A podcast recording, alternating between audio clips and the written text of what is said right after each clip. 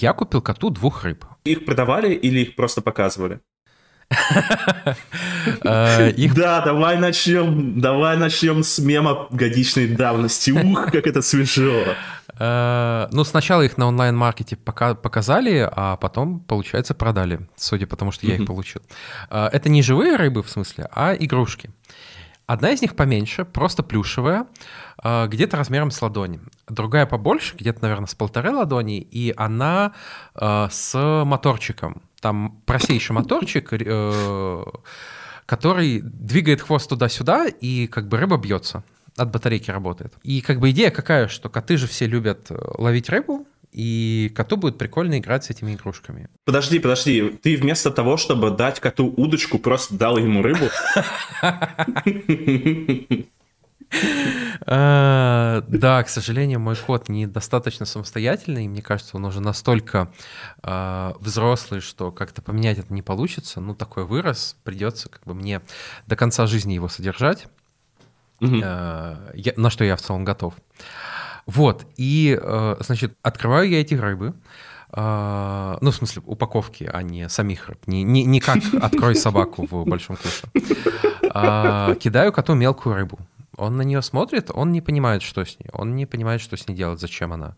Ну, по- по- по- потрогал лапой, потрогал, посмотрел и пошел дальше спать. Окей, кидаю я ему большую рыбу. Причем я проверил, моторчик работает, э, и там как бы кидаешь, и она немножко бьется, там секунд 10, потом затихает. Э, И нужно снова кинуть или как-то поткнуть ее, чтобы она сно- снова заработала. Вот, и кот смотрит на эту большую рыбу, тоже по- потрогал ее лапой, и он тоже не понимает, что с ней делать. То есть он не боится, он не, не как-то не, не, не- не пугается, не переживает, но при этом ему не нравится на нее охотиться. Вот. И как будто это такая история с моралью про то, что мы часто думаем, что другим людям что-то нужно, а на самом деле им это совсем не нужно. А им нужна просто любовь. А на самом деле людям нужен подкаст «Главное меню», друзья. Добро пожаловать. Это новый выпуск э, подкаста «Главное меню». Мы говорим про фильмы, игры, сериалы, поп-культуру и все остальное, что нас окружает. Е, всем привет. Ведем его мы, издатель Кибера Кирилл Новокшенов и я, гроу-менеджер Кибера Михаил Ложков. Погнали.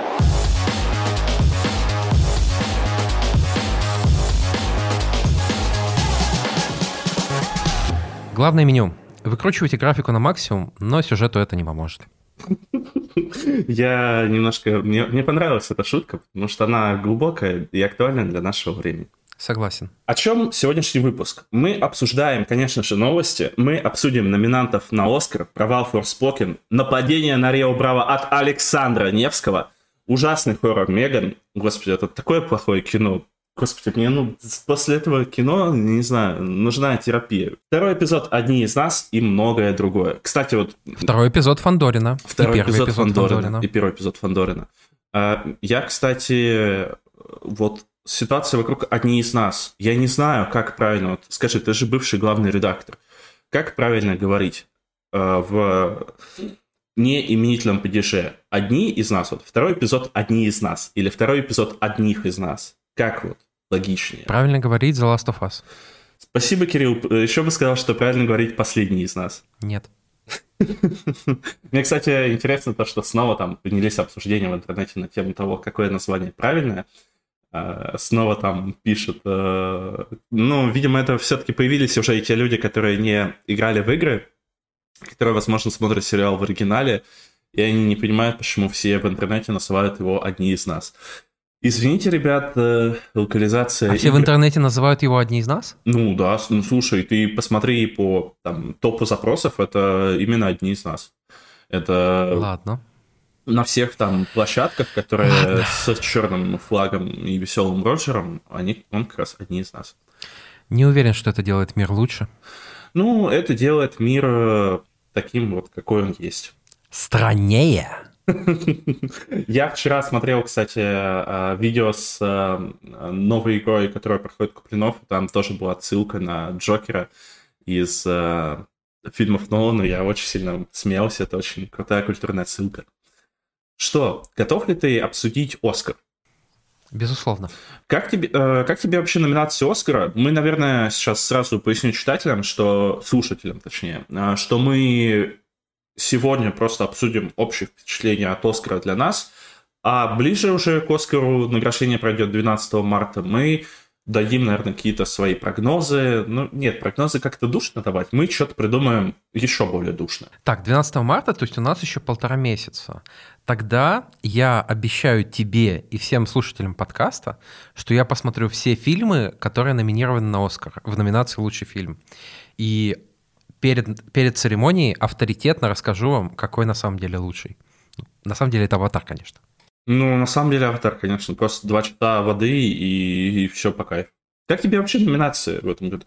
Э, слушай, да никак. У, у меня такое чувство, что мы в какой-то заколдованной петле. Каждый год мы обсуждаем, что Оскар — это хрень, что он э, ничего не показывает, что э, не нужно вам смотреть номинированные на Оскар фильмы просто потому, что они номинированы на Оскар. И все равно каждый год мы горим от того, что, что какой-то наш любимый фильм не номинировали, или номинировали мало, или еще что-то. Э, как из этой петли вообще выбраться? Потому что даже я горел в этом году, э, но э, я как минимум узнал, что один раз я горел не по... неправильно, потому что фильм «РРР», про который мы рассказывали в, прош... в прошлом или позапрошлом выпуске? В прошлом. Ну, неважно. Или в позапрошлом. В прошлом, да да, великий фильм «РРР», э, не номинирован в категории «Лучший иностранный фильм», потому что это сама Индия его не номинировала, а предложила другой. Там, короче, какие-то внутренние терки, э, интриги. Фильм снят не на самом популярном индийском языке, по-моему, и, возможно, это как-то с этим связано. Ничего себе, я даже вот такие подробности мелкие не знал. При том, что это, конечно, лучший иностранный фильм, без вопросов. Я абсолютно уверен в этом, даже несмотря ни один, э, ни, ни один из других э, фильмов-номинантов. А как же «Чебурашка»? Думаю, что чуть-чуть уступает. Хорошо. Я тоже немножко погорел перед тем, как э, понял, что я горю снова там. Не, не с какой-то большой причиной я говорю. А, мне показалось то, что номинации на лучший фильм а, какие-то душноватые, а потом мне справедливо... Давай так, а кого тебе не хватает там? Слушай, я не знаю, мне в целом показалось, что год на кино был не очень э, сильно богат, но с другой стороны, я вот, э, мне написали, типа, ты что, горишь в комментах э, моего телеграм-канала Механа База? Я такой подумал, а что я горю реально? Есть Аватар, есть Банши, есть на Западном фронте... Ты не смотрел Банши? Я не смотрел Банши, но я посмотрю, я потому что уже понял, что этот фильм нужно смотреть, когда у тебя есть э, бухло рядом с тобой, и когда ты можешь, не знаю, нарыдаться и выпасть из жизни на несколько часов. Э, как будто бы это не, не то кино, к которому я сейчас готов, потому что я, чего я посмотрел на этой неделе, я посмотрел «Кота в сапогах», и я такой, о, оно вообще кайф. Кайфанул, да, да. Кайф, да, кайф. А, на Западном фронте без перемен а, все везде и сразу, Фабельманы. Ну, не знаю, то есть даже Топ Ган засунули в этом году в номинацию лучший Слушай, ну, фильм. ну Топ Ган прям очень сильно хвалили. А, я бы скорее удивился, если бы его не было. И я его тоже планирую посмотреть, но еще нет. Вот про все везде и сразу, кстати, вот, это, вот этому я как раз очень рад. Все везде и сразу же получил больше всего номинаций, да, по-моему, да, 11. И это классно, что э, фильм не, не очень большой студии, А24, э, становится одним из главных, главных фильмов года, потому что он очень креативный, потому что там классные идеи, классный концепт, он классно снят, его интересно смотреть. Слушай, я каждый раз, когда говорю, что мне не слишком сильно понравился все везде и сразу, я чувствую себя таким душнилой, потому что как будто бы вокруг слишком много фанатов этого фильма, и я даже не, не знаю, это не как э, в кругу фанатов BTS сказать то, что тебе не нравится K-pop. Но я думаю, что можно придумать э, менее болезненный способ самоубийства. Ну да, да, да. То есть, но все равно как будто бы, что бы ты ни сказал про этот фильм, ну причем и в положительном ключе, и в отрицательном, общество тебя как будто осудит.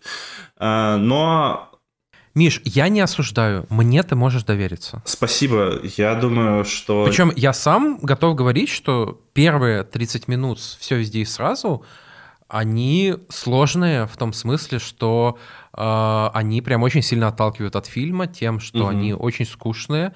И я просто сидел и очень долго ждал, а когда начнется та, то безумие, которое мне разрекламировали в отзывах. Ну, сто процентов, сто процентов. При этом мне очень нравится то, что и у «Все везде сразу», и у «Банши» а, несколько актеров попали в номинацию а, лучшая женская и лучшая мужская роль второго плана. Получается, в случае «Все везде сразу» это женская роль второго плана, а в случае а, «Банши» это лучшая мужская роль второго плана. То есть э, это круто, это, ну, как, как сказать, я не могу назвать это разнообразием, потому что разнообразие, наверное, это когда у тебя в номинации 5 актеров из разных фильмов, но все равно тоже это круто, то, что фильмы, и, что Банши и все везде и сразу это абсолютно разные фильмы, но при этом вот э, их отмечают э, по крутости, ну, не одинаково, конечно, но все равно прикольно. Там же еще все везде сразу такие милые отношения между Джейми Ли Кертис и Мишель Ео. А, Джейми за нее постоянно везде болеет, э, требует, чтобы ее везде номинировали. И если э, кто-то из них выиграет Оскар, я уверен, что будут очень классные видосики с церемонии. Ну вот, кстати, э, в целом, мне кажется, церемония должна быть интересной, потому что на лучший фильм номинированы абсолютно разные – Церемония Оскара уже 95-я, то есть она юбилейная по факту. И нужно, конечно, придумать что-то, чтобы переплюнуть пощечину Уилла Смита Криса Року. Я не знаю, что, нужно для этого придумать. Возможно, нужно дать две пощечину. Пощечину одной ладонью? Ну да, да, да. То есть, не знаю, нужно, нужно что-то придумать, нужно что-то тоже, какие-то что-то там устроить. А еще, а еще все должны порадоваться за Брэндона Фрейзера. Да, да, вот, вот что точно будет... Э, ну, во-первых, я думаю, что, скорее всего, все-таки Брэндону Фрейзеру дадут Оскар за кита. Это, скорее всего, 100%. И я думаю, что там будет такой... Ну, там Фаррелл... Ну, Фаррелл, да, но Фрейзер это все-таки... Помимо все-таки актерской игры, это еще и какая-то история. И я думаю, что Фрейзер э, там будет очень много слез, и не только от самого Фрейзера, который очень, типа, очень душевно рассказывает о том, что он пережил, что для, чем для него является Кит, но и там все будут плакать. Я когда смотрел последнюю речь Фрейзера, я не помню, «Золотого глобуса» или нет, вряд ли. Ну, не, не суть откуда смотрел, но я такой тоже такой, я не буду плакать, я мужик. А, нет, мужчина плачет, нужно иногда плакать, если хотите. Если не хотите, не нужно, плачьте. Нужно. У Фаррелла, кстати, нету Оскара. Ну, слушай, у Фрейзера тоже нет Оскара. Вот, ну, ну я скорее к тому, что Фарреллу могут немножко дать по... Там, не только за его роль, роль отличную, кстати. И, угу. как мы уже говорили в прошлом выпуске, «Банши и Ниширина» — это фильм, который, э, в общем, точно стоит посмотреть, э, но там под определенное настроение. Вот, и Фаррелл у него столько разных ролей. Причем был же период, когда он снимался во всяком говне. Угу. Когда он был просто Джерардом Батлером. А, но, к счастью, вышел, кажется, из этого лупа, а Джерард Батлер, к сожалению, не вышел. Кстати, интересный факт, то, что и Колин Фаррелл, и а, Брэндон Фрейзер снимались в клинике, и все-таки роль Брэндона Фрейзера в клинике, она важнее, драматичнее, круче и интереснее. Хорошо. Я думаю, что это будет решающим аргументом, когда будут распределять Оскар. Кирилл, как ты думаешь, где мы сейчас? В «Матрице». Хорошо. А, Еще из интересного, у меня очень сильно сгорело, когда по какой-то непонятной мне причине а, номинацию за, за лучшие спецэффекты дали «Черной пантере. Ваканда навеки». Я понимаю то, что Marvel это всегда пробивное что-то в спецэффектах, но, господи, в прошлом году было столько скандалов по поводу ужасного отношения Marvel к студиям, которые делают эти спецэффекты. То, что эти студии работают в кранчах, они работают э, не со самой большой оплату. У Marvel постоянно выходят ужасные сериалы, ну, не ужасные сериалы, а сериалы там с не самой лучшей графикой, с не самой идеальной, потому что эти люди работают, э, ну, буквально там в кранчах. И при этом мне кажется, что давать номинацию за лучшие спецэффекты фильму студии которая вот так вот попадает в скандалы по поводу этого, ну, это немножко а, некрасиво, как минимум. Может быть, но они тут точно не должны выигрывать, потому что если какие-то визуальные номинации э, забирает не «Аватар», то это будет очень, очень странно. Хорошо, что не, э, не номинировали «Доктора Стрэнджа» с этими угу. кринжовыми третьими глазами. Угу. Угу. А тебе не показалось то, что мало номинаций «Аватара»? Их же по факту только две. Лучший фильм года и э, спецэффекты. Слушай, вот сначала я тоже на это сгорел, а с другой стороны, потом я подумал, э, а какие... Ну, точно, точно ограбили Кэмерона. Ну, то есть, угу. как бы человек снимает фильмы, которые собирают по 2 миллиарда. Ну, как его можно не номинировать на лучшего режиссера? Причем э, не то, что снимает их как, э, как приходящий ремесленник, а придумывает, продвигает, продюсирует и так далее. То есть это, конечно, очень, э, очень, очень странно. Ну а другие номинации, как будто я вот не очень вижу, где, куда он может попасть. То есть, ну, актеры, ну, наверное, нет. Я, я соврал, у него не две номинации, а все-таки четыре. Это лучшие декорации, он еще получил и лучший звук. Ну, в целом, я, наверное, с тобой соглашусь то, что... Я бы еще подумал, конечно, про лучшую операторскую работу, но тут вопрос, э, сколько реально этой операторской работы было под водой. Угу. А, а сколько было нарисовано? Не знаю, слушай, я бы подумал еще и про сценарий, конечно. Конечно, сценарий, он там прямой, как палка, но, с другой стороны, э, написать хороший, простой сценарий, наверное... На три часа. Да, на три часа не слишком э, проще, чем написать сложный сценарий. Все-таки э, ты, когда упрощаешь вещи вот такого да, базового детского понимания, это, ну, это тоже должно работать. Так что, ну, ладно. Это на совести величайших там, да, величайших э, киноумов. Э, я люблю, не знаю, слишком плохие фильмы для того, чтобы судить о, таки, о таком высоком. Это, конечно, сарказм. Потому что я смотрел «Нападение на Рио Браво», и я теперь могу судить о кинематографе на идеальном уровне. Стоит еще отметить и попадание якутской короткометражки в номинацию «Лучшее короткометражное документальное кино». Это фильм «Выход», я его не смотрел, но тоже планирую глянуть.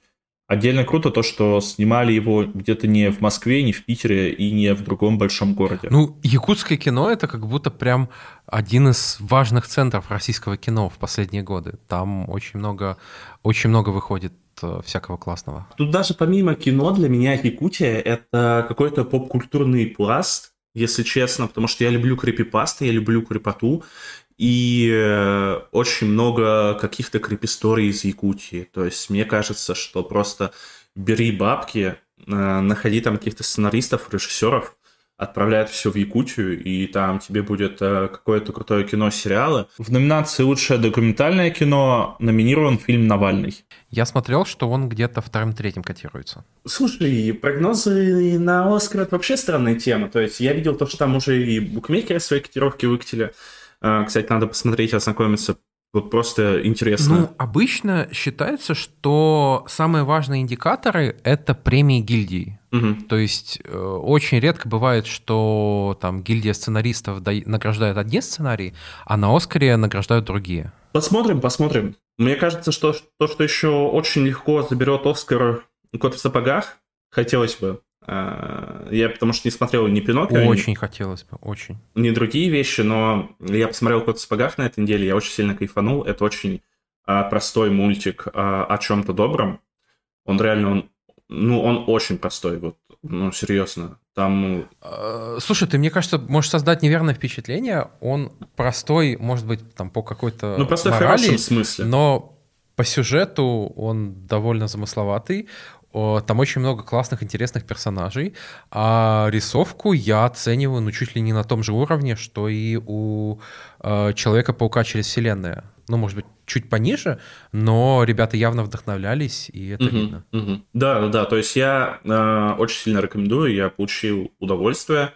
Какие-то сцены, наверное, меня там немножко э, заставили посидеть немножко в телефоне, но при этом общее впечатление, оно сильно положительное. Я рекомендую. На самом деле это даже хорошо, когда ты сидишь в телефоне. То есть это значит, э, создатели фильма позаботились о том, чтобы ты, например, э, не сбил свой ударный стрик в э, каком-нибудь приложении по изучению языков.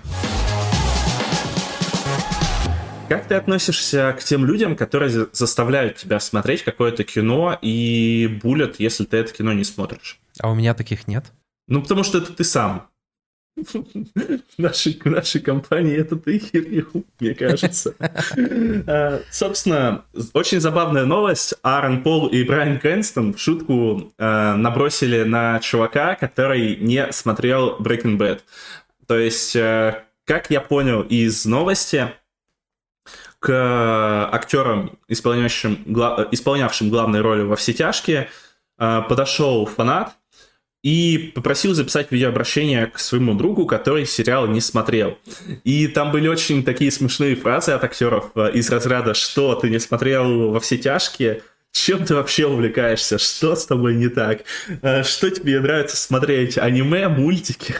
То есть э, это очень забавно, и это сделано было без зуба, но при этом смешно. То есть как будто бы это даже нас не отсылает э, снова к вот этим поп-культурным баталиям на тему того, э, каждый ли должен что-то смотреть, может ли кто-то что-то не смотреть, если ему это не нравится, или ты, если что-то не смотрел, не можешь считаться нормальным человеком. Это просто смешно, как-то по-доброму, не знаю. 2023 год, и мы все равно обсуждаем, что люди должны что-то делать со, со своим свободным временем. Да, все так. Но если серьезно, э, на самом деле я скорее рад, что такие разговоры идут, и такие шутки становятся все более популярными, потому что они как будто выталкивают вот этот традиционный дискурс про то, что я не смотрю сериалы, я читаю книги чем больше мы продвигаем, и чем больше там Брайан Крэнстон и другие люди продвигают идею того, что, ну, вообще-то сериалы тоже надо смотреть, и это базовая часть культуры уже, а не просто какое-то э, развлечение под пивасик. Это база. Тем, тем лучше, тем больше людей будет подключаться к таким классным произведениям, как Breaking Bad. Согласен. И от одного классного произведения переходим к э, игре в кальмара, Netflix отрицает, что в шоу по мотивам игры в кальмара кого-то увозили на носилках. То есть чела просто закопали там же? То есть расскажу бэкграунд. После того, как э, игра в кальмара стала супер э, поп-хитом, а, куча YouTube-блогеров проводили собственные игры в кальмара, и Netflix решили сами сделать реалити-шоу по мотивам игры в кальмара. Все думали, что... Это просто, это, это просто великая история, когда сериал с э, максимально прямой в лоб критикой капитализма пытается дополнительно заработать на своих фанатах. Это очень классно. А, мы живем в обществе. Из-за того, что во время этого реалити-шоу были определенные проблемы. Э, газета The Sun, насколько можно доверять газете The Sun, я думаю, вы там можете сами сделать выводы, сообщила, что некоторые... Ну, в футбольном разделе спорта она всегда была забанена. До этого я это не знал, поэтому мы продолжим обсуждать этот слух. Ну, потому что слух смешно. Ребят, если что-то смешное, это, этому не обязательно быть правдой. Э, смешные фейки э, можно разгонять и доводить до абсурда. Ну, мы вас предупредили, как бы, что это газета The Sun, то есть э, вы теперь э, вольны это слушать или нет. А, в общем, эта газета сообщила, что несколько участников реалити-шоу пострадали от обморожения и других травм во время челленджа «Красный свет, зеленый свет». А, то есть им приходилось находиться большое время при температуре ниже нуля, и Netflix отрицает то, что на самом деле там были какие-то ужасные последствия и кого-то увозили на носилках, но я бы на месте Netflix утверждал, что все было еще хуже для того, чтобы шоу «Игра в кальмара» получило дополнительный маркетинг, дополнительный пиар. А Netflix, ну что, там, ему там 1 миллион э, на юристов, 2 миллиона на юристов, как бы маркетинг дороже всего. Согласен. Наверное, самая грустная или самая непонятная тема этой недели — это провал Forspoken. Самое неинтересное для меня, потому что я не ждал Forspoken, не собирался в нее играть, не знаю вообще, о чем она. Как же хорошо не следить за новыми играми. Ну, этот провал очень забавный, потому что игра, которую анонсировали пару лет назад, как, э, по-моему, если я не ошибаюсь, поправьте меня, пожалуйста, в комментах, ее анонсировали на той же презентации, где анонсировали Человека-паука 2. То есть это какой-то State of Game был. летний, э, тоже изменился. State of Play. Ой, да, State, э, State of Play, э, если мне память не изменяет. Все ждали, что это будет супер-дупер next gen, там, что это будет супер какая-то магия, что вот сейчас новые консоли, новое поколение покажет свою мощь. А как-то это все быстро затухло, и снова эти обсуждения не возродились. То есть практически сразу после того, как про игру сказали, про нее также все забыли, появлялись там какие-то инфоповоды о ней небольшие, и она вот и оставалась в этом непонятном статусе, непонятно чего года, и спокойно провалилась. То есть она набрала 67 баллов на метакритике, 52% положительных рецензий в Стиме, и как э, вишенка на этом торте, маркетинговый отдел этой игры, когда выпустил трейлер с отзывами этой игры, вырывал слова из контекста. Как вам такое? Никак. Ладно, Кирилл, он э, не хочет попутешаться над чуваками, но просто вы представьте, э, какой-то обзорщик пишет, ну, как, какое-то издание пишет о том, что в игре превосходно реализована механика там паркура, и чуваки берут слово «превосходно» и вставляют его в трейлер. Так, позор. Э, э, Не надо так. Это, это позор, и это должно проваливаться, поэтому я, наверное, немножко рад. Игру по всем отзывам брать не рекомендуют. Лучше дождитесь скидки, если вы хотите. А, возможно, через пару месяцев она окажется в Pass. А лучше, раз хотите. А лучше что? А лучше раз хотите. Лучше раз хотите. Подожди, нет, это не Game Pass. Как у... Я забыл, как у Sony называется их подписка, Кирилл. PlayStation Plus. PlayStation Plus. Я... Неужели вот э, пока я... Ой, на, на, надо же этот, надо Fallout 76 забрать. Пока... Спасибо, что напомнил. Э, обращайся, но пока я живу без PlayStation, походу Фил залез в мои мозги и потихоньку убирает всю мою память о PlayStation. Да, ваш, да. Получается, PlayStation это как э, какой-то охранный амулет. Он защищает твои мозги от внешнего воздействия. Все-таки не все игры выходят ужасными.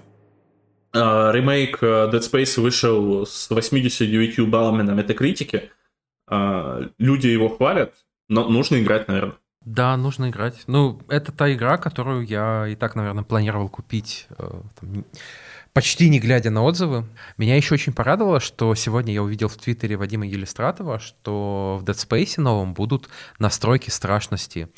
А, ты можешь выставить настройку, чтобы тебе, например, писали каждый раз, когда происходит что-то страшное. Mm-hmm. Mm-hmm. Но с другой стороны, ты будешь бояться этих надписей. То есть, как бы, получается, страх выходит на новый уровень. Слушай, я бы выкрутил на максимум, потому что вот этот вот ужас, который был в старых частях э, Dead Space, это кайф. Ну, серьезно, это, это кайф. Э, там были действительно стрёмные и скримеры, и действительно гнетущая атмосфера.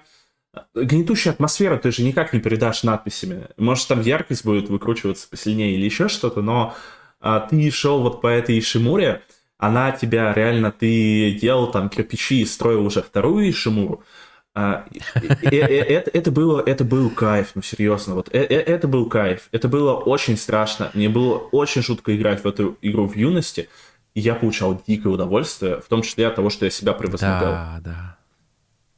Все так. Так что она а... выходит уже сегодня.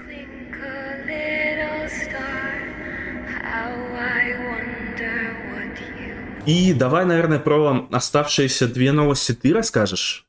Потому что я про них особо ничего не знаю. Появляются инсайды про третью часть The Last of Us. Uh, пока такие прям инсайды, инсайды не от каких-то лидеров рынка, а скорее от uh, uh, странных людей на Reddit. При этом Нил Дракман это все пока опровергает, говорит, что типа сейчас концепта нет, и они думают, как э, нужна ли вообще третья часть и про что она может быть, и хотят построить ее вокруг любви. Ну, слушай, сказать. выбирая Нила Дракмана из странных чуваков на Reddit, я, конечно, доверяю странным чувакам на Reddit. Вот именно. А, ну, тут что интересно обсудить, а кто будет протагонистом в третьей части, если она все-таки будет? Это, наверное, не должна быть Элли, потому угу. что как минимум основным протагонистом, угу. потому что Элли как будто э, так сейчас, а мы сейчас будем спойлерить тем, кто только смотрит сериал. Э, в общем, э, ну ее история закончена. Ее история закончена, да, в том, в том или ином виде. Да. да. А, это может быть лев, а, который молод, у которого, собственно, впереди, впереди еще много, много всего, много разных историй. Это, я видел версию, что это может быть Джей Джей. Это кто? А, реб... а ребенок, ребенок, ребенок. Ребенок, mm да. А, и тут может быть интересно показать, а изменится ли как-нибудь мир там за 20-30 лет с момента mm-hmm. последней игры. Угу, однозначно, я бы на такое точно посмотрел. Интересно, могут ли дальше грибные зомби как-то эволюционировать в мега-грибных зомби? Конечно, могут. Блин, мы уже видели крысиного короля. Ну, Крысиный король это как раз не эволюция. Крысиный король, а, он появился, я так понимаю, а, практически в начале эпидемии, просто из-за того, что в одном месте было много зомби. То есть, это правда. То, то, то есть, да, то есть как будто бы а, интересно было посмотреть вот на какого-то супер топляка. Да нет, неинтересно, фу, топляки ненавижу, господи. А. Кроссовер The Last of Us и Атаки Титанов, Титан-зомби. Да, да, да, да, да. Или, или просто это уже растение против зомби, но зомби при этом и есть э, растение. Ну нет, грибы все-таки не растения, у меня опять по биологии было в школе. А, ну, было бы интересно глянуть на это, да. Последняя э, новость, довольно неприятная. Она про Джастина Ройланда, карьера которого, видимо, закончена. Ну или как минимум э, очень серьезно приостановлена. Э, его обвинили в домашнем насилии. Дело наконец дошло до суда. Э, при том, что девушка подала в суд еще в 2020 году, но там из-за разных э, затяжек, из-за ковида э, дело до, дошло до суда только сейчас, и э, его уволили отовсюду. Он уже не занимается Риком и Морти, а Джастин Ройланд — это, во-первых, соавтор, во-вторых, голос и Рика и Морти. Mm-hmm. Поэтому, если вы смотрели в оригинале, то готовьтесь к тому, что а, с восьмого сезона, получается, голос будет другой. Даже сейчас идет шестой сезон? Вышел шестой э, относительно недавно. Седьмой уже сделан. Угу. И седьмой еще будет как бы с, с участием Ройланда. По-моему, его не, не планировали как-то отменять. Угу. Э, в отличие от самого Ройл, Ройланда. Э, вот, соответственно, его уволили с Hulu, где у него был сериал Solar Opposites тоже довольно популярный, как минимум в узких кругах. А, и его уволили из студии, которая сделала вот эту компьютерную игру, а, которую буквально подавали как компьютерная игра от создателей Рика и Морти с мета-иронией, с какими-то мета-приколами, и она была дико популярной по-моему, в конце прошлого года. А, я думаю, что я в следующем выпуске подробно поговорю про пятый и шестой сезоны, потому что пятый я как раз сейчас пересмотрел, шестой смотрю впервые, и это все сильно интереснее, чем, чем я думал до этого. Я, по-моему, остановился когда-то давным-давно на трех сезонах, и я такой подумал, я подожду, пока Ну, считается, еще. что да, что дальше потом спа- пошел спад. Угу. Ну, интересно. Интересно, во всяком случае, реально посмотреть, что там будет. Я, возможно, тоже слушаю, посмотрю, чтобы быть с тобой на волне. Они же там эпизоды по 20 минут, да? Да. Отлично, отлично. Не забывай сцены после титров. Угу. Я когда только сел, а я очень давно не смотрел Рика и Морти, э, я где-то на третьем эпизоде только вспомнил, что там есть сцены после титров, они тоже смешные. Да. И их надо смотреть. Да. Что, переходим к главной изюминке нашего подкаста, нашего выпуска вообще. Абсолютно. Э, к тому вообще, ради чего мы этот подкаст затевали, ради чего мы этот подкаст уже больше одного месяца записываем. Нам нужна барабанная дробь, потому что я посмотрел новый фильм от Александра Невского. Нападение на Рио Браво. И я готов рассказать вам, почему этот фильм абсолютно великий и откуда у него такие отзывы. Во-первых, Кирилл... Сколько... Ба... Э, с... У меня есть вопросы. Да, давай, давай. Есть Я люблю вопросы. Сколько э, банок э, или бутылок молока выпивает Александр Невский в этом фильме? А он, кстати, там, по-моему, я вот не обратил, не, не записал себе, потому что я, когда этот фильм смотрел, конспектировал, но, по-моему, он там пьет молоко. По-моему, он там пьет молоко. Он там еще очень долго закуривает. Вот а сцене его закуривания посвящено две или две с половиной минуты. То есть он сначала такой выходит на, э, на крылечко. Он такой достает сигарету. Он э, берет э, спичку, такой медленно спичкой проводит по стене, чтобы добыть себе огонь. Закуривает и затягивается и выпускает дым. Ну, зву- звучит как очень важная сцена для раскрытия персонажа. Да, да, да. Коротко расскажу про нападение на Рио Браво. Во-первых, что стоит знать, это очень важная деталь фильма, что фильм основан на реальных событиях. А как он основан на реальных событиях? Герой, главный герой этого фильма Иван Васильевич Тручининов, э, который, э, как сказать, этот фильм снят уже после основной истории этого исторического героя. То есть Иван Васильевич Тручининов – это казак, русский и американский военный начальник, а, который примерно после а, Крымской войны а, переезжает в Америку и начинает уже свою военную карьеру в Америке. Он участник гражданской войны на стороне Союза, на стороне Севера, получается. Он воюет против южан. И действия фильма, они проходят уже вот после этой воинской славы этого человека, э, где он, можно сказать, такой отдыхает от всего этого, где он э, в каком-то городе выполняет роль помощника шерифа. Почему он выполняет роль помощника шерифа? Потому что он... Э, Александр Невский. Он скромный, он очень скромный, он не хочет рассказывать никому, что он герой войны, он стыдится того, что он герой войны, потому что он а, в какой-то момент сделал ужасный поступок. А, это, кстати, тоже реальный исторический факт. И герой очень скромный. В смысле, уж, ужасный поступок это как-то штангу неправильно потянул или нет, упражнение нет, нет, не, нет, то сделал? А, был случай во время гражданской войны в Америке, когда а, Иван Тручининов, он при... Давай называть его просто Иван. Иван, Мне да, кажется, так Иван. Э, был лучше. случай во время э, гражданской войны, когда Иван вместе со, своим, э, со своей армией приехал в город Афины, ну, американские Афины, а не в Грецию, потому что Иван, я думаю, и Александр Невский, они помогли и не такое учредить.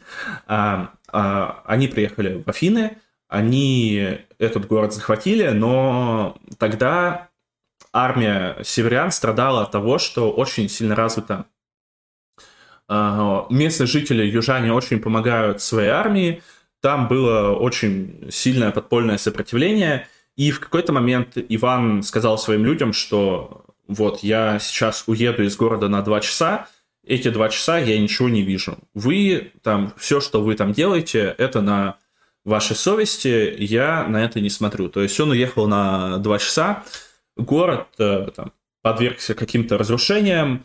Э, в истории это известно как изнасилование Афин. То есть это не самый такой хороший факт. Э, при этом Иванов в дальнейшем... Что, что, что ты оценил, насколько этот персонаж вот, перекликается по своей крутости с Александром Невским? Иван был другом Линкольна, ну, по крайней мере, знакомым Линкольна. А это Александр Невский так говорит? Нет, та, та, так говорит э, Википедия. А ты не смотрел, ты не видел ту гифку, точнее не гифку, видосик, где э, Генри Кавилл смеется над журналистом, который задает вопрос по Википедии? Ну, слушай, я не настолько... И еще цикает неодобрительно. Я все-таки не настолько хардкорный э, фанат э, истории и Александра Невского, чтобы а, гуглить э, исторические факты про американскую гражданскую войну э, с помощью каких-то более авторитетных источников. Вот, ну то есть э, после этого события его судили, но его по факту оправдал лично Авраам Линкольн. Как тебе история? Годно. Но фильм не про это, я так ну, понимаю. Ну, фильм вообще не про это, да. Фильм уже про будущее, так скажем, Ивана, и фильм это уже вольная интерпретация мультивселенной Ивана. А, Иван приезжает в маленький город, работает там помощником шерифа. Иван очень скромный парень, и там, когда ему говорят, э, мне ваше лицо кажется знакомо, мы раньше не встречались, он скромно отвечает, вряд ли, потому что такие, как я, это редкость. А, когда Ивана пытаются назвать сэром, он тоже очень скромно называет, он, он, он очень скромно просит называть себя просто Иваном. А, но при этом окружающие замечают то, что Иван, он непростой человек. Потому что злодеи в диалоге между собой говорят, что «А там вот был этот здоровенный немец или русский. Я в жизни такого бугая не видел». И когда злодей, пугает, э, когда злодей пытает одного из агентов Пинкертона, э, он трясет его за грудки и говорит «Кто этот здоровенный немец или русский?» То есть все э, вокруг при скромности Ивана видят его отличительные черты, видят то, что он сильный, смелый, но при этом очень скромный. А, Иван помогает а, отбить город от бандитов, которые пришли за своим главарем, который сидит в тюрьме. А, при этом Иван делает это молча, делает это с серьезным лицом. Иван не дает спуску и готов защитить каждого человека в этом городе. Я насчитал, что во время финальной арки Иван убил, ну то есть Александр Невский, убил 20 человек. Причем двух он убил с одного выстрела. При этом... Респект. При этом одного врага убил злодей, когда Иван, то есть Александр Невский, защищался им как живым щитом. Спасибо. Мне это кажется, важная статистика. Мне кажется, это небольшая несправедливость, потому что мы оба знаем, что Александр Невский не может убить 20 человек. Вот 120 или 220 это, это вполне. И это только до завтрака. Э, ну, и я готов рассказать вообще, почему Александр Невский стал таким популярным, и почему фильм получает такие большие отзывы.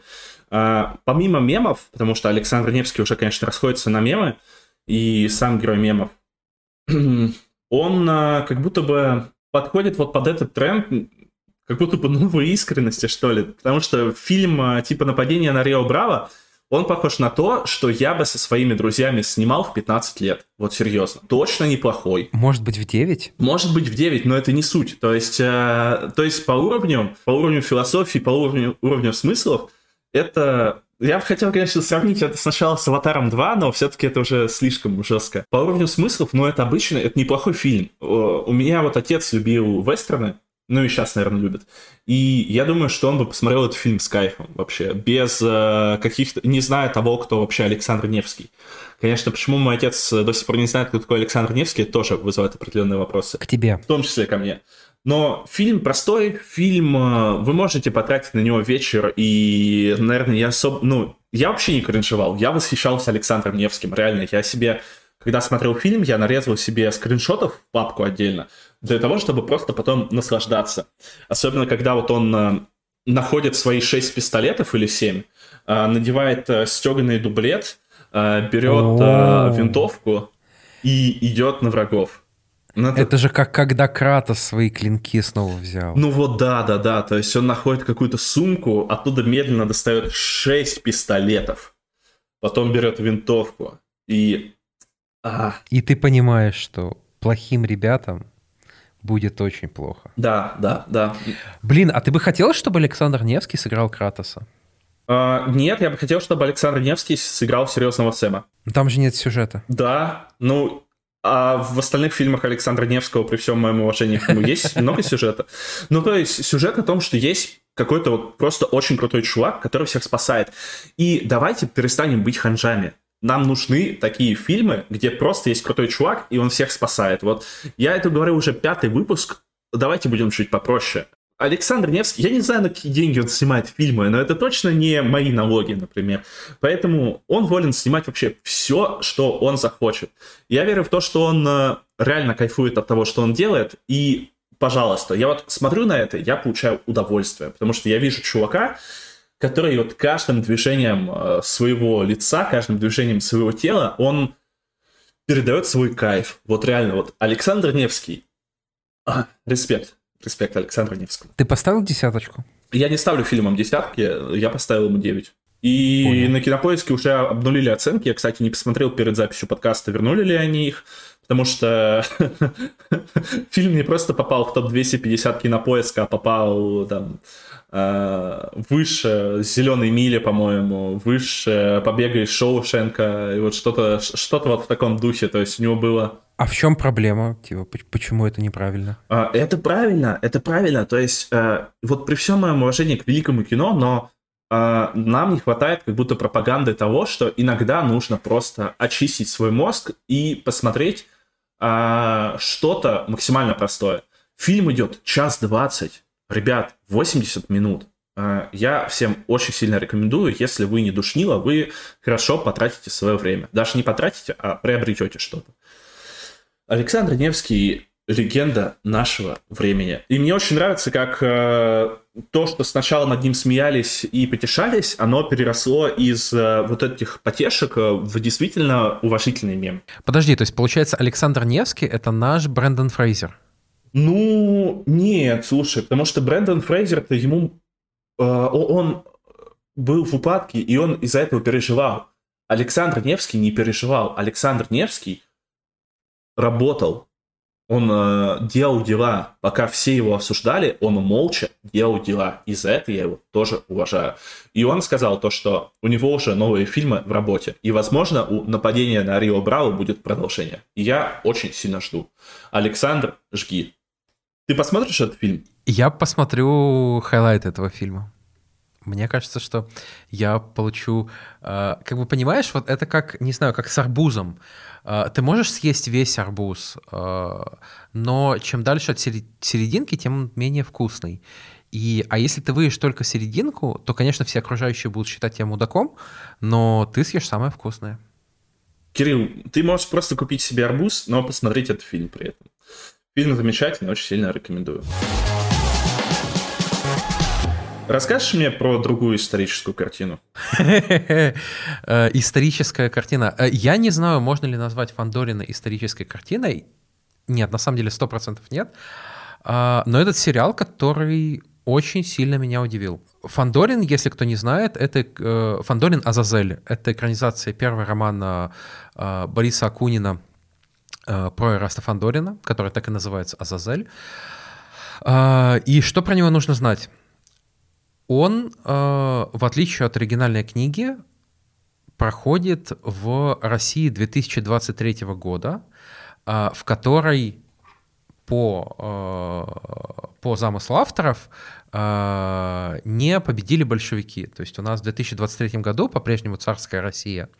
У нас роботы городовые, социальная сеть «Портрет» с Ером на конце, mm-hmm. старая орфография и так далее. При этом это, ну, вполне современная страна, как бы, но, но монархия. Причем не, не парламентская, как в Англии, а довольно, довольно сильная в том плане, что именно у царя все, все полномочия. Интересно, остались ли еще такие в мире страны, где у царя все полномочия? Ну, разве что где-то в Азии, Миша. Ну, понял, понял звучит как кринж. То есть я почти уверен, что ты сейчас представил себе что-то супер кринжовое. Да не, я себе представил нормально такое на самом деле. А, студенты, кстати, в форме ходят там, как э, в, в, в царской России 19 века. Угу. В красивой, кстати. Но форма в целом говно. Угу. Ну, я, я имею в виду в целом мое отношение к... да, я, я согласен. Согласен, да. Вот, и как-то получилось, что сняли не кринж. То есть э, где-то сериал проходит по грани, э, но в целом сеттинг — это как раз то, что, э, то, что скорее нравится в этом сериале. Там, конечно, есть какие-то моменты, то есть э, как в какой-то момент э, нам дают упор на этот сеттинг с монархией, в какой-то нет. Э, там то нам показывают царя, который э, пьет по набережным Питера, и там видно, что э, оцепили квартал э, по кварталу со всех сторон, чтобы никто к нему не подходил там, то он приходит с э, десятью ФСОшниками в, в ночной клуб. Интересно, что авторы реально подумали, как могли бы работать какие-то институты, какие-то механизмы из прошлого в нашем времени, и в целом, ну, дали какую-то свою интерпретацию, которой, ну, не то чтобы очень хочется придираться. Поэтому с этой точки зрения э, не стоит думать про сериал, что он там э, исключительно про хруст французской булки, хотя в первой серии она, конечно, немножко похрустывает, но дальше ты как будто уже э, вливаешься. Что еще важно? Это очень точная экранизация э, в тех э, сценах и в, в общей канве сюжета, которая идет из, из изначальной книги. То есть все ключевые эпизоды, все, вся какая-то логика повествования, она ровно как в книге. Например, во второй серии э, сцена знакомства, сцена игры э, Фандорина с Зуровым, которая наверняка помнят все, кто читал книгу, она классная, она классно снята, она э, там расставлены ровно те же акценты, что и в оригинале. Мне очень нравится Владислав Тирон как Фандорин. А, именно как Азазельский Фандорин. То есть я видел, что очень много претензий про то, что, ну, какой-то он не, не, э, сыщик, э, какой-то он, я не знаю, вялый, стеснительный, там, разве это тот великий сыщик Фандорин? Но на самом деле в Азазеле это Фандорин ровно таким и был. Он был 20-летним э, мальчишкой, застенчивым, который еще не овладел дедукцией, как мастер, который просто очень настырный, который хочет докопаться до правды, который там с преданностью щеночка смотрит на своих начальников э, и который хочет, э, хочет чего-то добиться. Поэтому образ Фандорина я считаю почти на 100% идеальным. Uh, у него очень классные тут отношения с Лизонькой, uh, их гораздо больше, чем в книге. Uh, причем это не выглядит как какой-то роман ради романа, ну, как часто бывает в российском кино, что у нас должна быть любовная линия. Угу. Просто им добавили больше сцен, и как-то Лиза как персонаж стала объемнее, и это тоже классно. В общем, пока как будто сериал мне нравится, как неудивительно. Что изменили? Ну, во-первых, добавили э, линию с царем и российской властью. Не хочу пересказывать и спойлерить одну сцену в начале второго эпизода, но я думаю, что она вас очень поразит, э, особенно если вы смотрите из России. Mm. В оригинальной книге царя по-моему, не было вообще. Ну, то есть, может быть, он где-то в конце наградил Фандорина, и все. А тут, тут полноценная линия, есть царь, э, очень похожий на Николая II, э, который самый какой-то несуразный персонаж в фильме, который э, неуверенный, он затыкается, у него не работает, э, запинается, у него не работает микрофон. А, ему добавили э, любовную линию с Амалией, одной из главных героинь книги. А, при этом у него есть жена, шведская принцесса. А, жена знает о том, что он ей изменяет, у них тоже какие-то отношения, царь переживает, ходит, нервничает, пытается быть важным, но у него не получается. Я пока не понимаю, зачем это, а, и не могу сказать, что там эти сцены лучше в сериале. Ну, окей, может быть, э, они к чему-то приведут. Мне кажется, что царь потом разведется. А, может быть, может быть, может быть. А, и добавили э, персонажа а, художника, акциониста Ульянова, потомка а, того самого Ленина. А, и причем тоже проработали, то есть нам показывают эту коммуну, которую он руководит, нам показывают какие-то акции, а, в которых в том числе участвует Фандорин, а, чтобы втереться в доверие и узнать, потому что этот Ульянов там на текущий момент один из подозреваемых. В романе такого персонажа не было совсем. Тут, опять же, не, не хочу там додумывать за авторов. Интервью я, если честно, их не читал пока. А, но, как минимум, этот персонаж не выглядит инородным. Uh, у него есть какая-то какая своя предыстория, возможно, какие-то свои тайные намерения, и вот эта коммуна, где там, куда Фандорин приходит, uh, ему сразу там дают рабочую одежду, сразу uh, говорят, что там не, не бог с ним, а Ленин с ним, этот, этот Ульянов лежит в ледяной ванне, как будто там тело, тело тренирует или там очередной какой-то перформанс готовит. И, в общем, очень много таких э, деталек, над которыми видно, что думали, а не просто э, поставили как, как какую-то стандартную лубочную декорацию. Пока мне очень нравится. Слушай, звучит интересно, звучит интересно. Э, смотреть я это, конечно, не буду.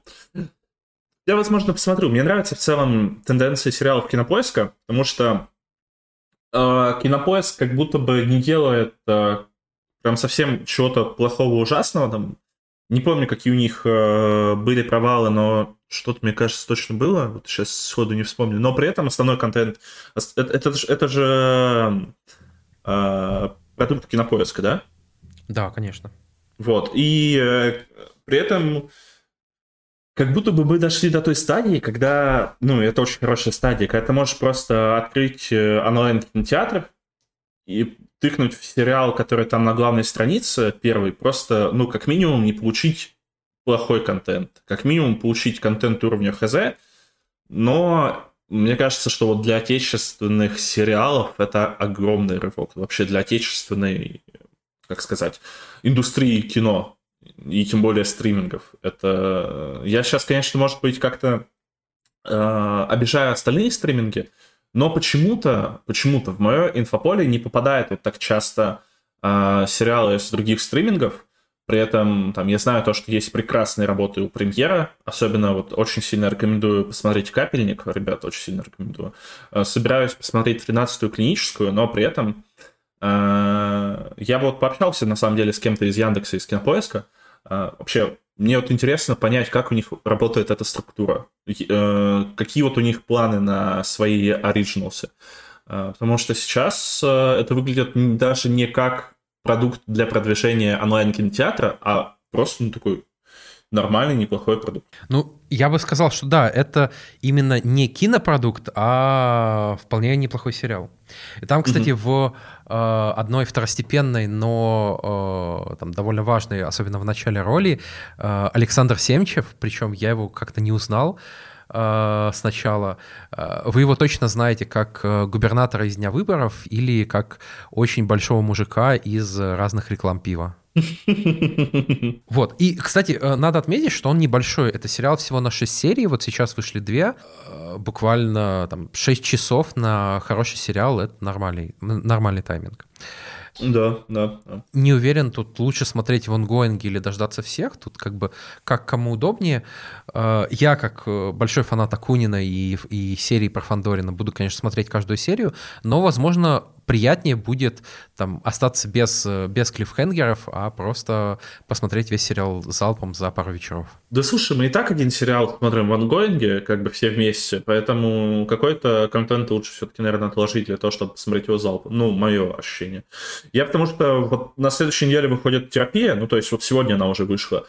Это сериал от создателей клиники и, э, с Маршалом из э, «Как я встретил вашу маму». Э, в главной роли. Э, по-моему, там сначала выйдут два эпизода э, на Apple TV, а потом уже это тоже будет еженедельный график выхода, и я, мне кажется, у меня просто оперативной памяти не хватит, и у меня The Last of Us будет смешиваться с сериалом про психотерапевта в кризисе. Возможно, это даже будет неплохая смесь. Давайте я вам очень коротко расскажу про ужасный хоррор Меган, который я посмотрел на прошлой неделе. Прям вот максимально коротко.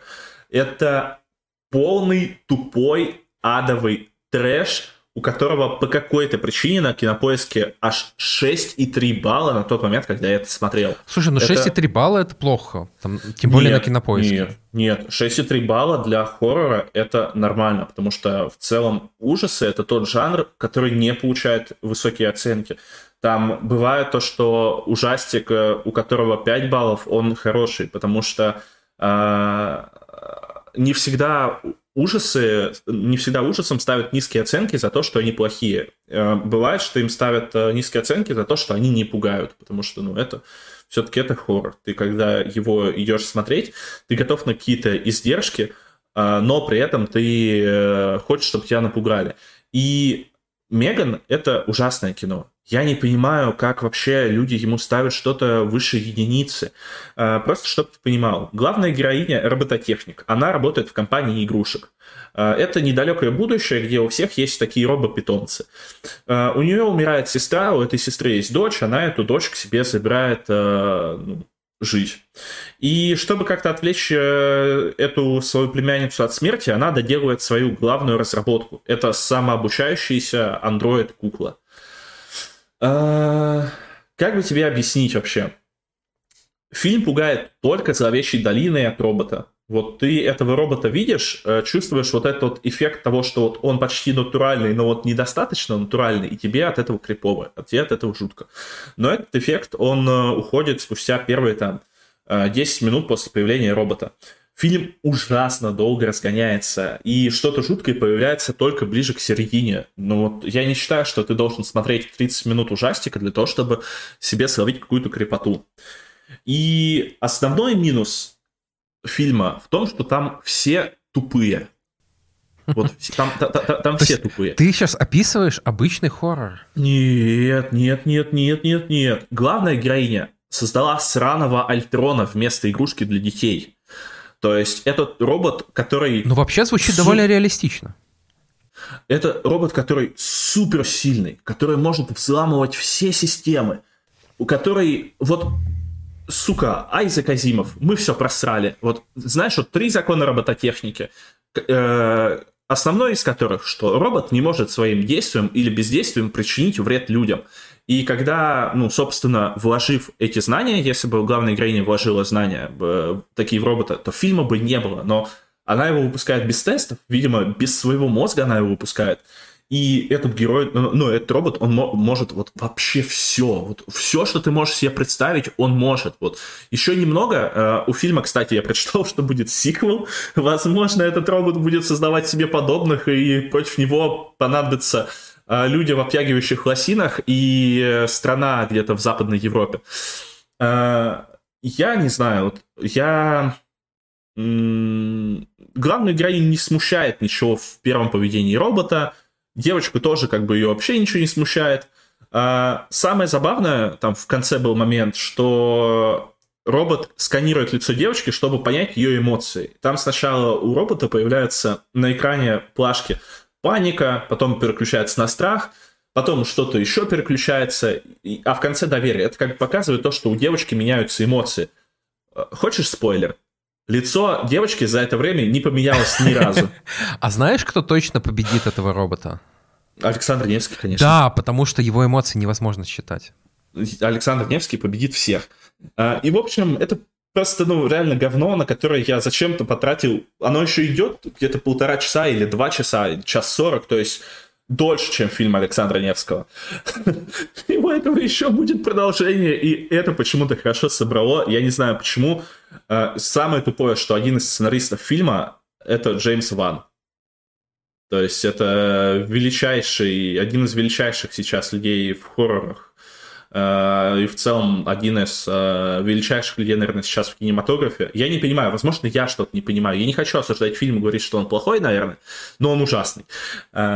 Но, ребят, если вы поняли этот ужастик, если вы поняли, если вы для себя чего-то в нем, что, что-то для себя в нем нашли, то расскажите мне, пожалуйста. Напишите э, в комментах э, телеграм-канал Механобаза, напишите у нас э, отзыв в Apple подкастах. Я не понимаю. Напишите на YouTube мне коммент, обосрите меня, но я не понимаю, почему вот это могло понравиться людям, что они поставили 6,3 балла туда. Я все, я, я, я проговорился, Кирилл. Хорошо. Э, людям, которые хотят э, классный хоррор про э, искусственный интеллект, я бы посоветовал посмотреть фильм «Крикуны». Ему очень много лет, он, по-моему, из где-то из 90-х, но это очень страшно. Он сначала притворяется таким военным боевиком, а потом, ну, не буду спойлерить, вы то, вам точно понравится. Он выглядит как фильм категории Б, но он на самом деле очень страшный и очень, э, очень жесткий. То есть там прям нормально зрители катают. Мне интересно. Я, возможно, даже посмотрю, но после того, вот, что я смотрю сейчас. А пока что не буду рассказывать, что я сейчас смотрю. На этом моменте хочется напомнить нашим зрителям, что мы очень ждем, что вы поставите нам оценки на Яндекс Музыке, на Apple подкастах, лайки на Ютубе. И в целом там каждое ваше действие, оно делает наш подкаст лучше, нас популярнее, знаменитее и ближе к, э, не знаю к чему, к славе, всемирной известности, популярности, э, деньгам, вот бывают действия, которые вызывают противодействие, а эти действия исключительно положительные, от них в нашем сердечке становятся... Да. Я вчера думал, когда ложился спать, что я ужасный человек, потому что я вот особо... Я, я ненавижу писать отзывы, ненавижу ставить лайки, а при этом сам вот делаю, ну, сам работаю, во-первых, в медиа, а во-вторых, сам делаю какой-то контент и прошу туда ставить лайки. Поэтому, ребят, не будьте как я, ставьте лайки. А я всегда... Ты знаешь, я, я даже иногда ловлю себя, например, что если я там в, в ТикТоке или где-то еще посмотрел несколько видосов, и они мне очень понравились, я прям отматываю, чтобы поставить лайк. Ты молодец, ты хорош. Но я это делаю, конечно, из э, эгоистических побуждений, чтобы ТикТок мне нормальные видосы подсовывал. Ребят, если вы будете ставить нам лайки, то наш подкаст тоже станет нормальным, но это не точно. Кирилл, как тебе вторая серия The Last of Us? Давай сейчас, наверное, сначала обсудим без спойлеров, а прям под самый конец подкаста мы всунем жирные спойлеры. Ну, тоже как будто нет, там их нет, как будто прям жирных, но все равно. Серия хорошая, то есть я видел, э, я общаюсь с людьми, которые не играли в игру, и вот им как раз вторая серия зашла больше, потому что как бы тут есть какое-то уже серьезное развитие э, сюжета, э, и происходит, э, люди увидели Щелкунов, э, да. люди, люди немного обалдели, а Щелкуны показаны очень классно. Да. Это лютая срань вообще. Они вот, но меня... единственное, как бы, что меня смущает, что щелкуны не, не такие смертоносные, как в игре. В игре, если он до тебя добегал, то все, ты уже ничего не можешь делать. Ножом можешь отбиться, но тратить ножи на щелкунов, это вообще-то так, так себе история. Ну, слушай, мне в целом, э, наоборот, показалось то, что вот их э, двое щелкунов, э, двух, так скажем, матерых контрабандистов, чуть не убили, чуть не уничтожили. Мне, наоборот, ну, это показалось так в целом, наверное, ок. Ну, нам показали, что... что Щелкунов убивать сложно, да, это... Да, это. да, да, да. Типа, возможно, да, они не такие смертоносные, но там они жесткие. При этом там мне еще не понравилось то, что Джоэл там стрелял непонятно им куда, потому что я, когда играл в The Last of Us в первую вторую часть, я всем... Прицел-то плавает. Ты, ты что, не а, помнишь? А, понял, то есть... Э, нужен, нужен аим-ассист. Да, да. Мне очень понравилось то, что в серии Джоэла показали непонятно кем. Вот, вот это, наверное, самое точное описание, потому что он такой человек, который, как сказать, он разбитый человек, у которого в жизни ничего не осталось, он живет по инерции, и жить-то он особо тоже не хочет по инерции. Да, да. И он, он трусоват, не знаю, он неприятен в каких-то моментах. То есть вот он э, как сказать? Мне очень понравилась мысль э, Альфины в Твиттере про то, что если игровой Джоэл э, начинал там, свои отношения с Элли с того, что э, ему было просто пофиг на нее, она была угу. товаром, который ему нужно доставить, то у этого Джоэла все еще хуже, потому что угу он видит в ней призрак прошлого, он, он реально, он чуть ли не боится ее. И там очень важный диалог, который я на самом деле прослушал, когда смотрел в первый раз. Вот когда... Э, так, ну тут уже, наверное, на, на, на, начались спойлеры. Так что можете... Скажи, скажи ну, давай, давай сейчас просто... Сейчас запомни эту мысль э, скажем общее впечатление, чтобы потом спойлеры не прерывать, а хорошо, а кто не хочет хорошо. слушать спойлеры, вырубили бы. И напишите отзыв о подкасте, если вы сейчас вырубали. Обязательно. А, вот, ну а так серия классная. А, мне кажется, что сериал идет прям куда надо. Ну, единственное, что, конечно, мне все-таки немножко пока не хватает экшена, ну и, наверное, сильно больше его не будет. То есть у нас будет такая одна большая экшн-сцена на эпизод. Мне очень понравилась серия, точно больше, чем первая часть. Она, понятное дело, что она сама короче, чем первая серия, но при этом она все равно прошла для меня незаметно. Я там ни разу не успел залезть в телефон, я постоянно был привязан к экрану. А, для меня это очень многое значит. А, ну, я вот только там помечал себе какие-то моменты, которые хочу обсудить в подкасте. Уже не так бросается в глаза то, что сериал один в один — это игра. И я поймал себя на мысли то, что я уже не помню дальнейшие события игры. Я помню только то, к чему все придет, и помню жирафов. А больше я не помню ничего, что было в игре в первой части, и поэтому теперь для меня каждая серия, она, наверное, будет э, приятнее смотреться, я думаю. А, а теперь можешь сказать, пожалуйста, спойлерс? Так вот, э, продолжая мысль про то, что э, Джоэл боится Элли. Э, диалог между Джоэлом и Тесс, когда Тесс кричит ему, что там, если они бросят ее, если они там отведут ее к властям, то ее просто убьют. И Джоэл кричит, лучше они, чем мы. Mm-hmm. Не лучше mm-hmm. ее, чем нас, а mm-hmm. лучше они, чем мы. То есть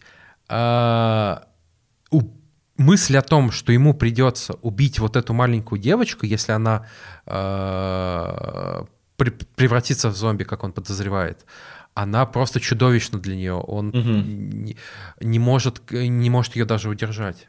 Угу. Это, ну, в целом Джоэл показан как, э, ну, слушай, э, он, он даже, наверное, был бы противен, если бы вот я, наверное, не смотрел, не, не играл в игру, я допускаю мысль, что этот персонаж был бы мне даже слегка противен своим каким-то поведением, своим каким-то страхом, при этом то, что он... Я не осуждаю то, что он полностью разбитый, полностью сломанный, но при этом, если бы вот я не знал игрового Джоэла, а, он был бы, ну, мне как минимум неприятен. А, ну, игровой Джоэл не был хорошим человеком ни в ну, один да. момент, как бы. А он... так, тут, тут дело не... не в том, что он плохой. Он регулярно хороший. по ходу игры был э, немножко мудаковатым там в отношении к другим людям, в э, там в доверии, в э, каких-то поступках. Но при этом есть разница, ты просто мудак или ты скользкий мудак. И вот эта вот скользкая мудаковатость у сериального Джокера... Ой, Джокера. А ты знаешь, откуда у меня этот кардицепс? Вот, и это все-таки скользкая мудаковатость у сериального Джоэла, она прослеживается.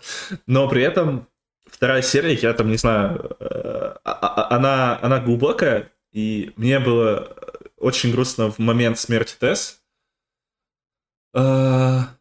я не совсем понял, зачем они показали этот поцелуй из зомби. Но это, как я понимаю, а, а, это же еще одна важная деталька, которую э, мы узнали после серии из интервью, э, по-моему, Мейзина, про то, что зомби сами по себе не агрессивные, то есть у них нет цели убивать людей, у mm-hmm. них цель распространять э, кардицепс. И mm-hmm. если человек не сопротивляется, они не будут его убивать, они просто так подойдут, подойдут и аккуратненько э, поцелуют его. Ужасно, господи. А, я, я, я, я-то подумал, что они подумали, что Тесс э, уже их. Они почувствовали, я думал, что заражение. То есть, э, ну не знаю, в общем, интересно. Э, точно это то, э, это, это то, что рождает там в будущем несколько интересных возможностей. То, что вдруг есть люди, которые там специально принимают в себя крадицепс э, и как бы... Как тебе идея с грибницей сигналом? Слушай, это, мне кажется, это крутая идея, но она как минимум интересная, но при этом она вызывает много вопросов и потенциальных сценарных дыр. И это вот такой бок из машины, потому что мы не будем знать, когда эта сигналка сработает, а когда не сработает. То есть это ружье, которое может выстрелить, может не выстрелить, а может э, шмалять как пулемет. Ну, ну в этой серии они как будто старались везде проговорить, что вот э, тут у нас э, вот, вот эти корни там старые, они прогнили, э, можно на них наступать. Ну, это да, но э, в конце все равно они эти корни не увидели, то, что там свежее, хотя там видно, что там, ну там, с другой стороны, там не корни, там мох просто. Э, не знаю, пока что, пока что я доверяю, я пока что доверяю, я вижу, с каким э, отношением это все еще делает Нил Дракман, он э, как будто э, вот это вот, как будто этот сериал это не просто его ребенок, а вот какой-то новорожденный ребенок, которого вот он так вот или даже не ребенок, а маленький котеночек, вот еще более беззащитное существо, маленький, вот только родившийся слепой котеночек, и он его вот так вот тютюшкает. Э, это очень приятно видеть. Я на вскидку мне сложно вот вспомнить, какие еще творцы так относились к своему творчеству. И Нил Дракман в этом плане, он э, один человек из сотни, из тысячи. Он просто абсолютно гений. Даже, возможно, не в каких-то своих решениях, а в своем отношении. Но это, это, это, это выше всяких похвал, честно. Да, да. Э, смотри, я понял э, вещь, которая меня, ну, не то что напрягает, но, э, скажем так, не нравится.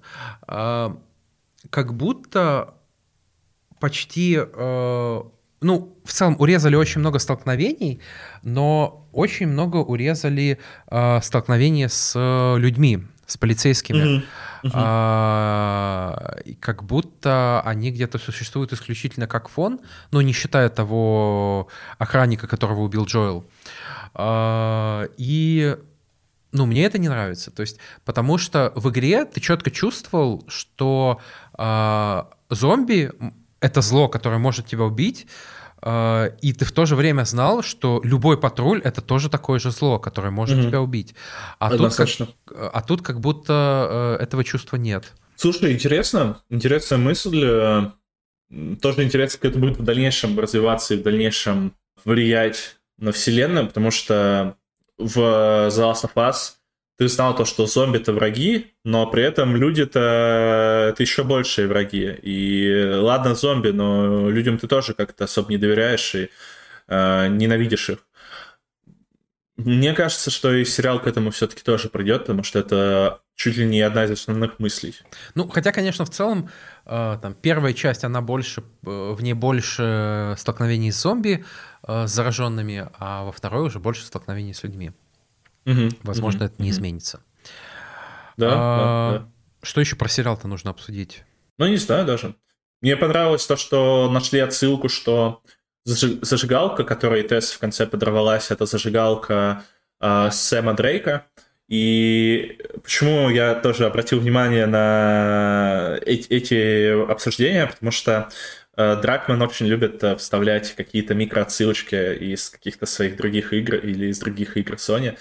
Это, это, это тоже прикольно. Я бы посмотрел сериал еще и про Нейтана Дрейка все-таки я не смотрел фильм про Нейтана Дрейка, но мне кажется, что эта история в сериале бы могла бы раскрыться там гораздо лучше. Может быть, может быть.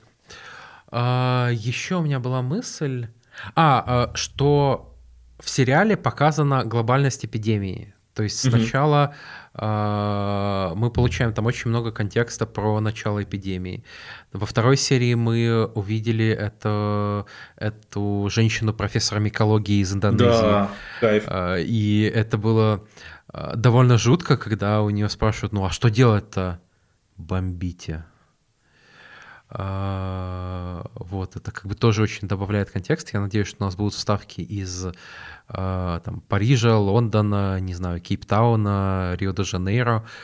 А, на, на вставки из Москвы, конечно, не надеюсь, но думаю, что будет много такого разнообразного.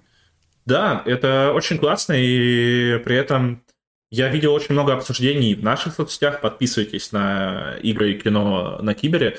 Э, очень много людей обсуждают, и при этом как будто бы либо я в своем вот этом оптимистичном бабле нахожусь, либо людям реально так нравится. А, даже Слушай, ну уже там все... плюс 20% э, сериал рванул ко второй серии на HBO. Это же балдеть вообще. Люди, я не сужу по этим плюс 20%. Я слежу по количеству блюющих смайликов рядом с фотками Беллы Рамзи. И Белла Рамзи тоже начинает людям нравиться. Она вот та самая а, дикая Эло... у меня Элой уже. Это другой фантом. да, дикая Элли, она реально...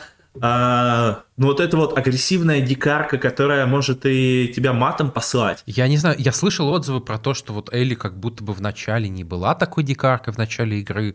Я не знаю, я в какую-то другую игру играл, потому что Элли э, изначально была той девочкой, которую которая как бы палец в рот не клади, она там угу. умеет выживать, она э, в общем, не дура и умеет за себя постоять. Угу. Однозначно, да, однозначно.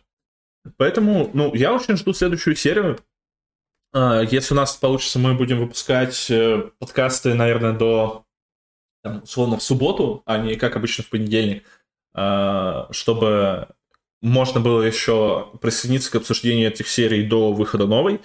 И я многое жду от третьей серии. Я жду, что я как минимум кайфану не меньше, чем от второй. Я жду новую серию э, Рона Свонсона на охоте. Должно быть весело. Ну что, на этом, я думаю, что мы можем завершать э, уже пятый выпуск э, подкаста «Главное Обалдеть, меню». то есть мы уже до пятого выпуска дожили. Уже вчера был месяц э, с того момента. У меня сегодня уже статистика не вся подгружается, потому что мне теперь, чтобы смотреть всю статистику по нашему подкасту, нужно откатывать данные не за месяц, а за 90 дней. Это, это, это приятно то, что мы дожили до пятого выпуска. Я думаю, далеко не все подкасты до этого доживают. Э, я думаю, что очень много мотивации дает еще и количество прослушиваний, потому что и количество положительных отзывов, и количество подписок на Яндекс Музыке, э, комментарии на Apple подкастах. Поэтому заходите, если вам нравится, обязательно показывайте это. Если вам это тоже не нравится, тоже обязательно это показывайте. И будьте с нами, оставайтесь в главном. Мы вас очень любим. Всем пока. Всем пока.